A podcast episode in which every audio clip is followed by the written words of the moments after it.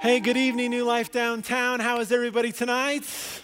Good. It's great to see those of you who are in the room and those of you who are watching online. I hope and pray that you are safe and you are well. We miss you and so glad that we can at least have these moments of connection over all of the technology that we have. A couple of quick announcements before we dive into our service tonight. First of all, I mentioned last week that Pastor Glenn went in for surgery on his vocal cord on Wednesday. And I'm so pleased to announce that the surgery was boring. It's exactly the kind of surgery that you want. It went well. His follow up was great. He is back in town. He's on a couple of weeks of silence, and then he goes in for a checkup. And then our hope is, is he'll be back in the pulpit in November. Uh, so we continue to pray for you, Pastor Glenn. We love you and we miss you. Also, want to say a special hi to all the kids in the room tonight. Hi. Thanks for joining us, you guys. We're glad you're here. We're going to try to shorten the service to about 60, 65 minutes if possible. So, parents, thanks for coming. Thanks for bringing your kids. We've got a special treat uh, tonight in many ways. Uh, we are continuing our series tonight called The Last Word. It's this series that we've been in through the last book in the Bible, the book of Revelation. And tonight we have a special guest with us, Dr. Ben Witherington III. And Dr. Witherington, I have known for several years. He is one of the world's leading New Testament scholars. He teaches at my alma mater, Asbury Theological Seminary. And he's here this week because if you've missed any of the announcements, New Life and Asbury Seminary have entered into a partnership together where they now have an extension site here in Colorado Springs over in the World Prayer Center so that those who are wanting to do master's work in Bible and theology and other uh, areas of Christian discipline, you can do that here. And he's been in for the first hybrid course. It's kind of online and then a couple days in person. So he's been teaching New Testament intro there. So he taught our staff on Thursday morning. He taught class all Thursday night. He taught all day Friday. He was here for the Friday night service Friday night. He taught all day Saturday. We were out east all morning today, and he's here with us again tonight. So the man has been getting his work in. uh, but this has been his whole career. Dr. Witherington has written over 60 books including a commentary on every book in the New Testament. Uh, so he's got a brilliant commentary on the book of Revelation and more of an introductory book uh, called Jesus in the End Times, which I was going to have here to show you, but I gave it away after the second service this morning. Um, you can find that on Amazon. Several of his books have been rated the Biblical Studies Book of the Year by Christianity Today. He is a brilliant, brilliant, brilliant scholar.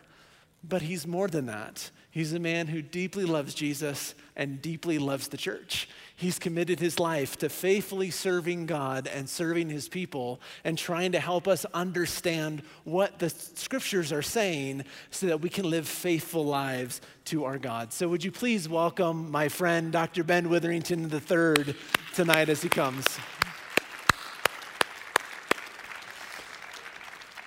And as Dr. Witherington comes, I want to kind of set the stage for us a little bit tonight.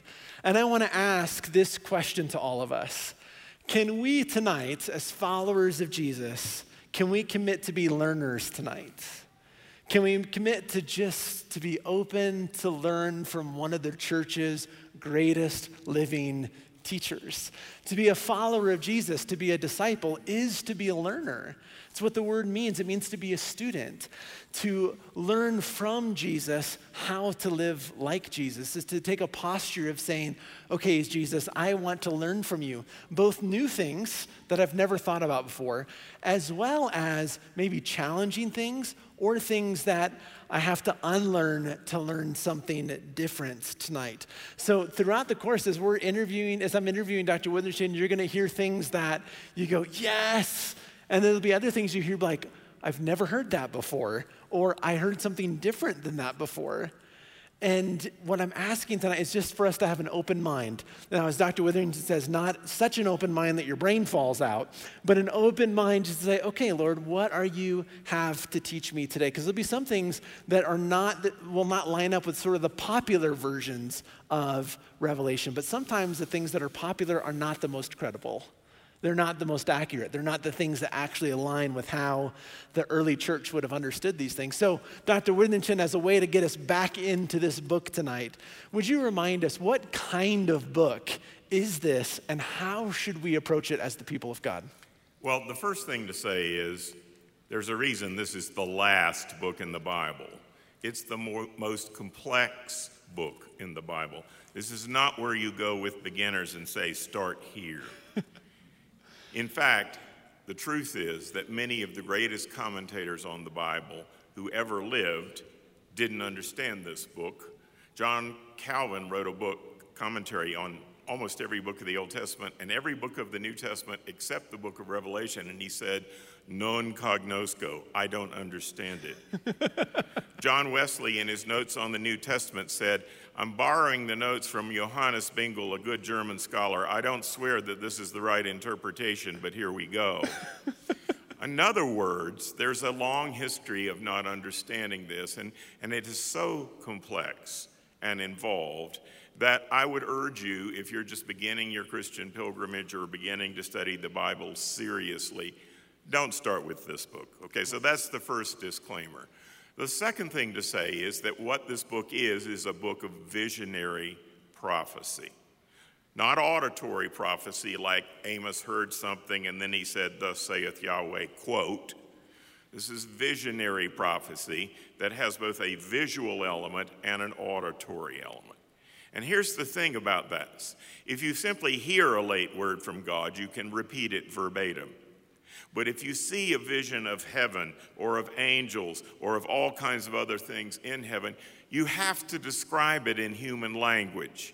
And when that happens, you will know as well as I do no human language is adequate to describe God. Yeah. God and heaven and all those supernatural things are much bigger than our vocabulary. So, as a result of that, the prophet who sees these things is going to use analogies. It was like, it was like, it was like. And whenever you have a comparison of two unlike things that in some particular way is alike, then you need to figure out in what way is it alike. So, when, for example, when the psalmist says, When God came down, the hills skipped like rams, okay, in what way are hills and rams alike? Hills are not fuzzy. You don't shear them regularly. Uh, no, it's because when God comes down, all earth breaks loose. It's bouncing like a bouncing ram. So, visionary prophecy requires extra care and interpretation. Yeah. And this kind of prophecy was very replete. It was common in early Judaism, and it involved a lot of metaphors, a lot of symbolic numbers, a lot of verbal hyperbole of various kinds. So, all of these symbols and images and metaphors have a meaning, they have a referent.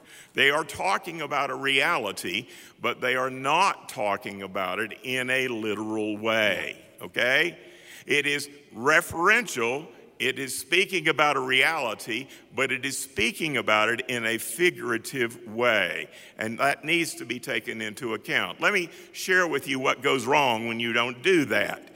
Um, one time, I was riding with a friend of mine after Neil Armstrong walked on the moon in the mountains of North Carolina, and my daddy's old 55. And all of a sudden, my countenance fell because the clutch blew out. Now, if you know anything about the bluegrass about the Blue Ridge Parkway in North Carolina, 45 mile an hour speed limit, no filling stations, no gas stations, no help, abandon hope. So we had to be pushed down an exit ramp into a Texaco station. And the mechanic there had no clue how to fix the 1955 car. It was way too old, to say the least. So we decided we would hitchhike back to the middle of the states to High Point, North Carolina, our hometown, and we were picked up by two really ancient, elderly, wrinkly people in an old black 48 Plymouth, and they were wearing jet black. It was the first and only ride we could get. Now, Doug today is a lawyer in North Carolina. In fact, he's about to retire after 40 some years of practicing law in North Carolina. And he was loquacious. and he wanted to talk about the recent things that had been happening on the news. So he said to the driver, Well, what'd you think about Neil Armstrong walking on the moon and all those beautiful pictures of the world, which was blue and round and revolving? And the driver said, I kid you not, that's all fake. It's a Hollywood stunt. Never happened. And Doug, not recognizing invincible ignorance when he saw it, says, Well, why do you think that? And the man said, I kid you not, it says in the book of Revelations. Now, anybody who starts a sentence that way, you should turn off the TV because that's not even the name of the last book of the Bible. It's Revelation singular, okay? Says in the book of Revelations, the angels will stand on the four corners of the earth. Couldn't be round if it's got four corners. Now, could it, mister? wow. Now, what's wrong with his interpretation? What's wrong is he's taking figurative language literally. The lesson that we're supposed to learn from that is not geography, it's theology. Yeah. Are you with me now? Yes. So, you need to learn the skill of interpreting metaphorical and figurative and symbolic language to understand this book. And that has often been a challenge throughout church history. Yeah. yeah. So we've been over the last couple of weeks, we've uh, working through the book. We're now into Revelation chapter 12 and 13 tonight, which are a couple of the chapters that get talked about quite a bit, especially in a lot of the popular interpretations of this book. So in Revelation chapter 12, it begins this way It says, Then a great sign appeared in heaven, and a woman clothed with the sun and with the moon under her feet, and a crown of 12 stars on her head. And she was pregnant, and she cried out because she was in labor and pain from giving birth. And then another sign appeared in heaven, and it was a great fiery red dragon. This is why my daughter Cora loves this book so much. It's like, there's dragons in there, Dad, with seven heads and ten horns and seven royal crowns on his head. And as the passage goes on, this dragon is trying to devour this child, and the woman is running to the desert. And then all of a sudden, there's this cosmic battle, and Michael, the archangel, is throwing the dragon out of heaven, and the dragon is chasing the woman on the earth. And you're reading this, and you're going, What? What is happening? So, Dr. Witherington, help us understand these images. Who's this woman? Who's this dragon? Who's this child? Uh, first of all, this is not from the Lord of the Rings. this is from the last book of the Bible. But I will tell you this J.R.R. Tolkien, who wrote The Lord of the Rings, was a devout Christian, and his image of the dragon Smaug was in fact based on this chapter here in the book of Revelation. So that's actually where he got the idea. So here's the deal the woman represents the people of God, both Old Testament and New Testament people of God. And as a particular representative of the people of God, there is Mary, who gives birth to the Messiah. And it's spoken of just briefly here. She gives birth to the man child, and then he's taken up into heaven. So, in other words, what's happened is we've skipped from Christmas to the ascension. okay? We've, we've skipped from the birth of Jesus to him being taken up into heaven. So, that's the first bit. But the woman stays on earth because guess what? The people of God continue. Yep. They don't go anywhere. It's Jesus who goes back to heaven. It's not the people of God. The people of God remain on earth and they are persecuted and they are prosecuted, and in some cases, they are executed. And in the storyline, she flees into the wilderness, and old dragon breath tries to smoke her out and then drown her out of the wilderness. But God's not going to allow that to happen. As Jesus said, even the gates of hell shall not prevail against my church. Yeah. Now, let's talk about the dragon. It is clearly an image of Satan. And the whole book of Revelation is a downer for Satan. He falls from heaven to earth. He falls from earth to the pit in Revelation 20, the first few verses. And then he's taken by the nape of his neck and thrown into the lake of fire. So he's going down, down, and did I mention down? The book of Revelation is telling you that God is progressively getting rid of evil. Yeah. He's progressively dealing with suffering and sin and disease and decay and death and the source of supernatural evil. So, this is the message God is in control and He's in a good mood. So, be of good cheer. But the other thing is that this book is indeed the book of martyrs. It's not a book that says, let's get ready to rumble. No, it's a book that says, be prepared to suffer and even be faithful unto death. This is the first place in Greek literature where the word martus means witness becomes a word that means witness unto death, hence a martyr. Yep. This is the first book where that ever happens. And what the author, John of Patmos, is telling us is that, yea, though I walk through the valley of the shadow of death, I will fear no evil. Not because there's no evil out there to fear, there's plenty of things that go bump in the night, but because thou art with me. Thy rod and thy staff, they comfort me. Yeah.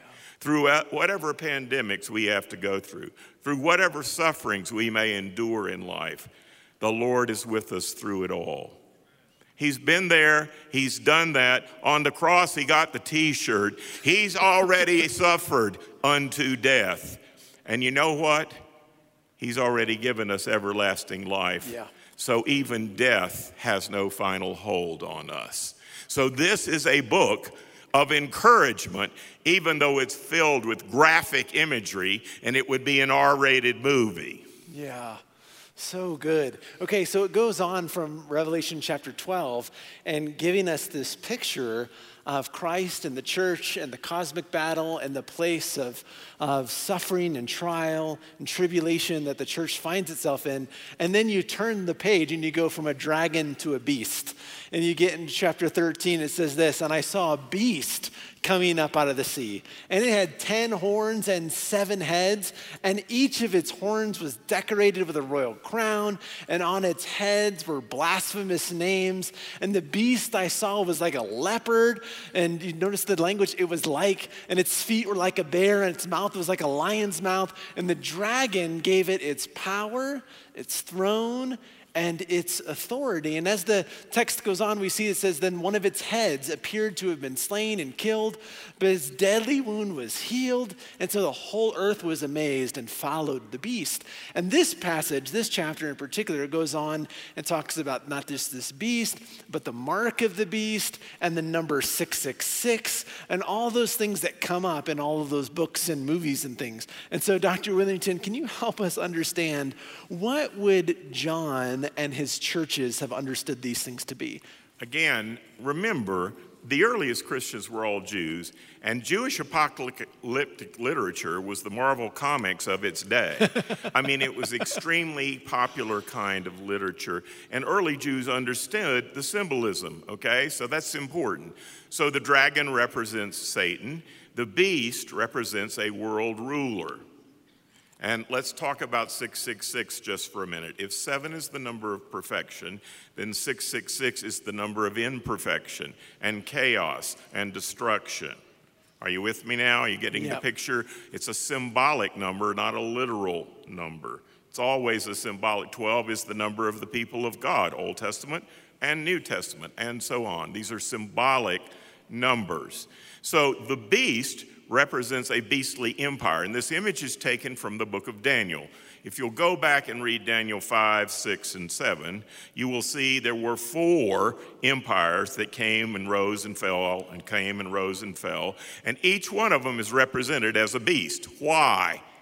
Because it's an inhuman, an evil empire, if you will. It's a beastly, brutal empire.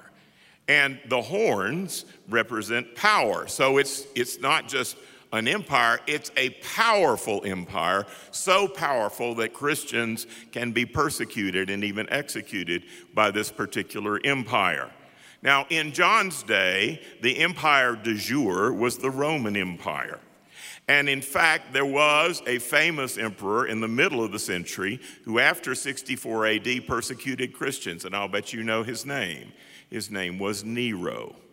And now here's the interesting thing They didn't have Arabic numbers back then 1, 2, 3, 4, 5, 6, 7, 8, 9, 10. No, they had using the letters of an alphabet as numbers. So, letters of the alphabet had numerical significance. On the coin minted by Nero, his silver denarius with his fat face on it, there was an inscription which read Neron Kaiser Divi Filii Augusti which translated means Nero Caesar, the divine son of Augustus. Guess what the numerical value of that inscription is if you add up the symbolic numbers of that name? Nero Caesar is 666. But understand that this symbol represents any evil ruler of a large body of people. So later, Domitian was seen as Mr. 666, who ruled during the time of John of Patmos. Even later, Decian, Diocletian, Julian the Apostate, later Roman emperors were said to be like Mr. 666 in this book. But we could keep going because we've had gnarly rulers of empires in every age of human history. We could flash forward to the 20th century. Adolf Hitler could sit for this portrait as Mr. 666, who exterminated six million Jews in concentration camps. Are you getting the picture now? It is a critique of corrupt, evil empires and their rulers and telling you what they're trying to do to the people of God persecute them, prosecute them, execute them, and eliminate them from the earth. But the book of Revelation says no matter how much water the dragon spewed towards the woman, he could not exterminate her. So the message is whatever trials and tribulations you go through in life, God is with you and he will not let anybody steal your everlasting life. Yeah. You will be spiritually protected, even if you lose your physical life. That's the message. But the other part of the message is leave justice in the hands of God. Yeah. Earlier in the book of Revelation, the saints under the altar are cranky. I know that's not your image of heaven, but it's right there in the book of Revelation. They're up there singing, My mama done told me I'm having a bad day. How long, O oh Lord? How long? And they're given a choir robe and told to hush. but what they're impatient about is when is justice finally going to be done on the earth? When is redemption going to fully come on this earth? And the answer is when the slain lamb is good and ready to bring it. Yep. When the slain lamb is good. And here's our really good news our judge is our Savior. Yeah. The only one worthy to unseal the seals, pour out the bowls, and tell the people to blow, the angels to blow the trumpets, is Jesus Himself.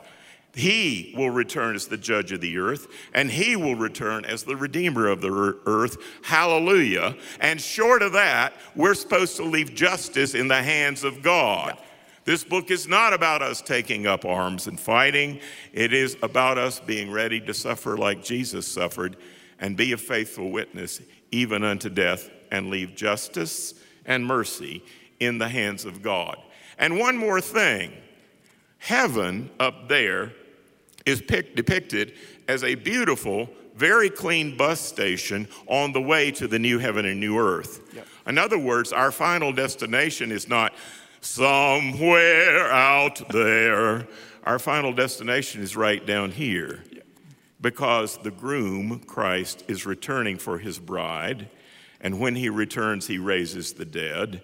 And where we will be after that is here in the new creation on the new earth. Why would you think a creator God who made all of this big, beautiful universe would exchange that for a few scrawny souls in heaven? That's not the deal. Yeah. Our final destination is the new creation, the new heaven and new earth. And that's the end of the story in Revelation 21 and 22. Yeah. So, one of the things that sometimes is confusing to folks who are trying to read through the book of Revelation, especially if they've been exposed to various kind of views of this, is seeing, uh, reading the book in its entirety, you find Christians who are suffering This is one of the things that we see to the John's churches that he's writing to, that they find themselves oppressed under the Roman Empire.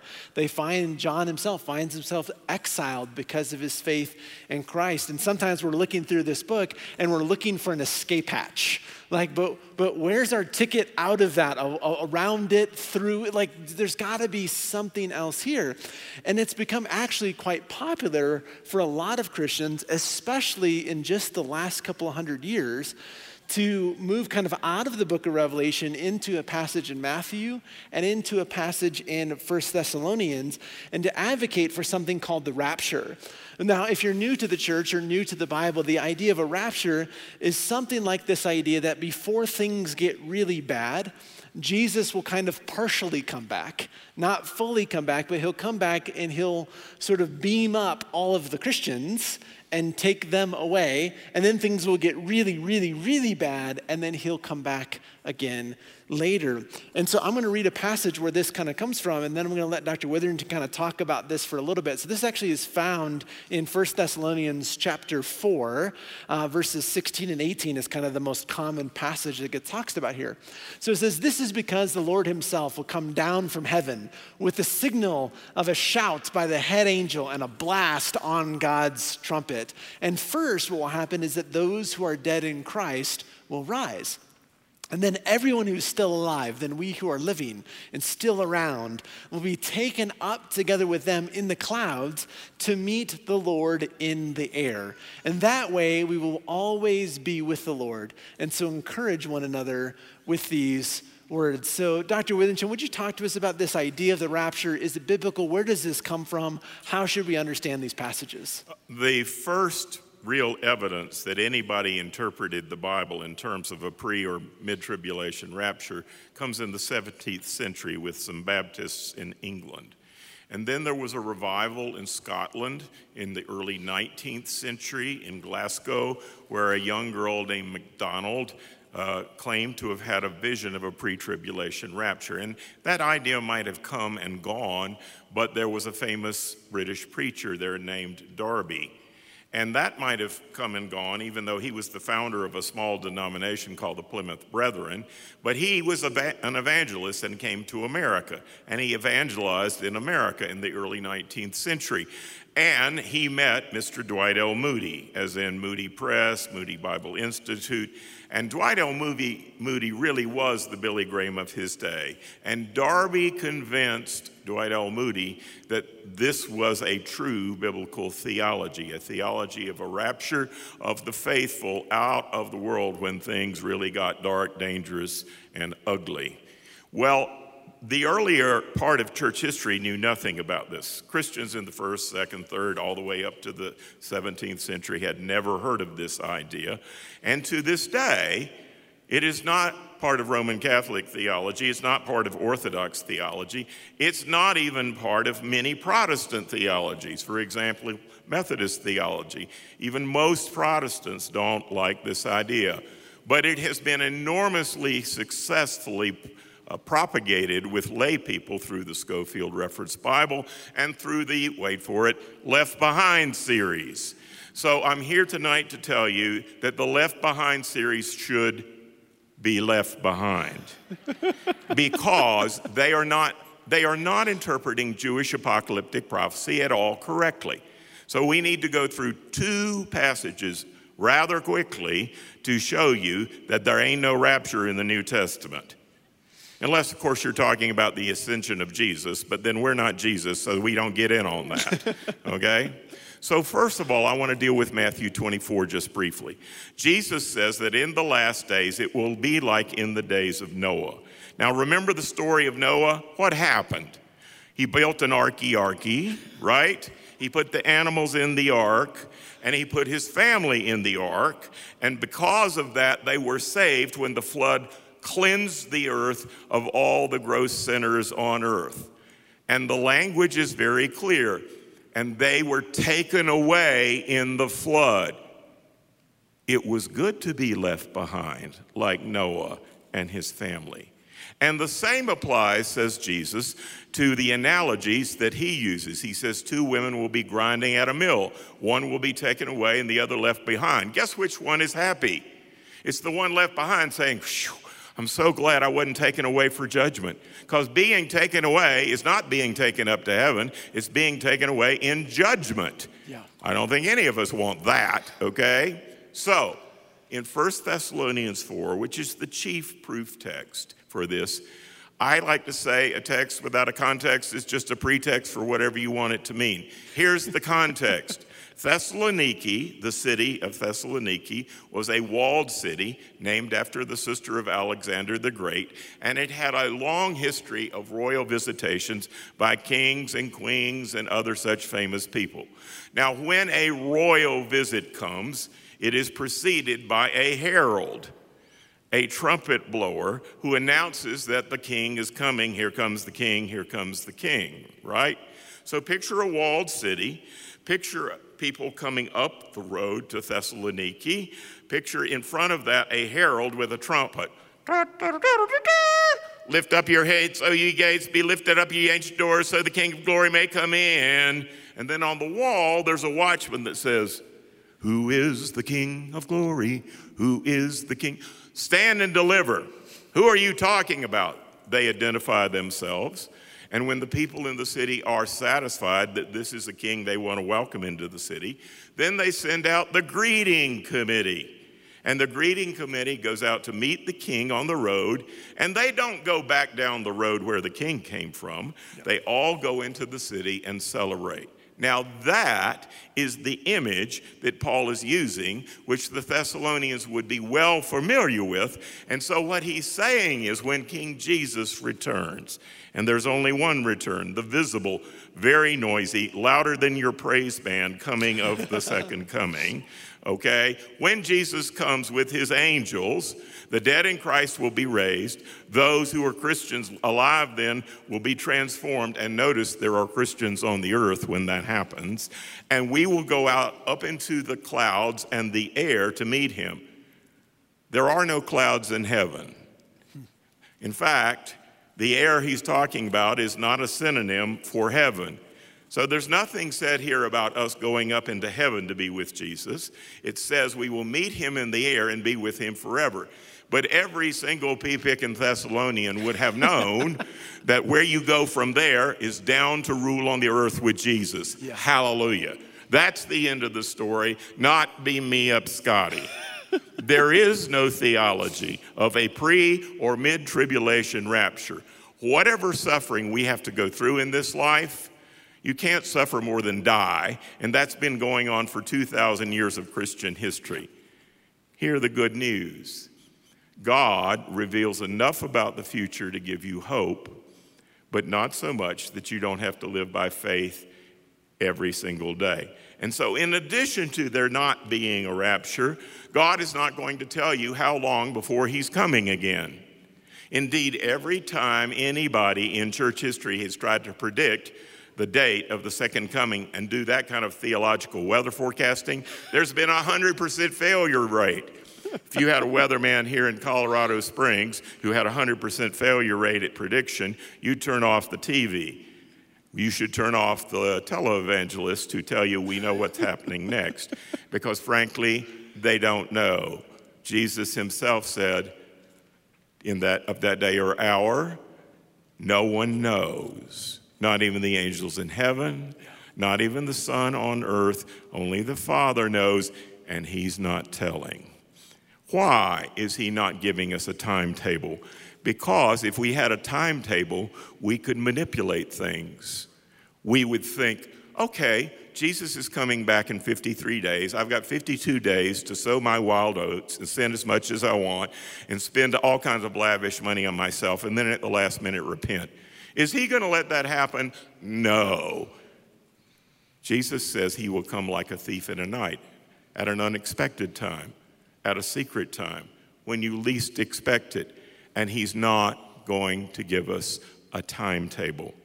So it's quite impossible to read current historical events into the book of Revelation, of which John would be totally ignorant. He'd never heard of Iraq or Iran or Russia or China.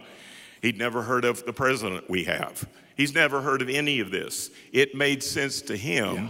because he knew that the real message was God is in control, and He will take care of all these things. And whatever suffering Christians have to go through, through one tribulation after another, after another, He will be with us, walking through the valley of the shadow of death and holding our hand all the way to eternity. And this is why Paul says, neither death nor life, nor powers, nor principalities, nor things present, nor things to come, nor anything in all of creation can snatch us out of the hands of the God who loves us. Yeah. Hallelujah. Yeah. There's the good news. Don't listen to the bad news. Base your life on the good news and not on false prophecy. Say that line one more time. He gives us just enough about the future. He gives us just enough about the future to give us hope, but not so much that we don't have to live by faith every single day. Faith is the assurance of things hoped for, not a blueprint of everything that's happening between Yeah. now and then. Faith is the assurance of things hoped for, a conviction about things that we don't yet see. Here you can take this to the bank. Jesus is coming back. It's the fact of his return and his final triumph, not the timing that God has sworn to us and promised for us. And that's the reality we cling to in regard to the future. Amen. Friends, can you th- join me in thanking Dr. Witherington for being here with us tonight? Dr. Witherington, thank you so very much. If you want to go ahead and grab your communion elements, those of you who are at home here in the room, it's going to take a couple minutes to get that plastic off. Uh, but that is the great encouragement to us. Our hope is that Jesus will come again to judge the living and the dead, and his kingdom will have no end.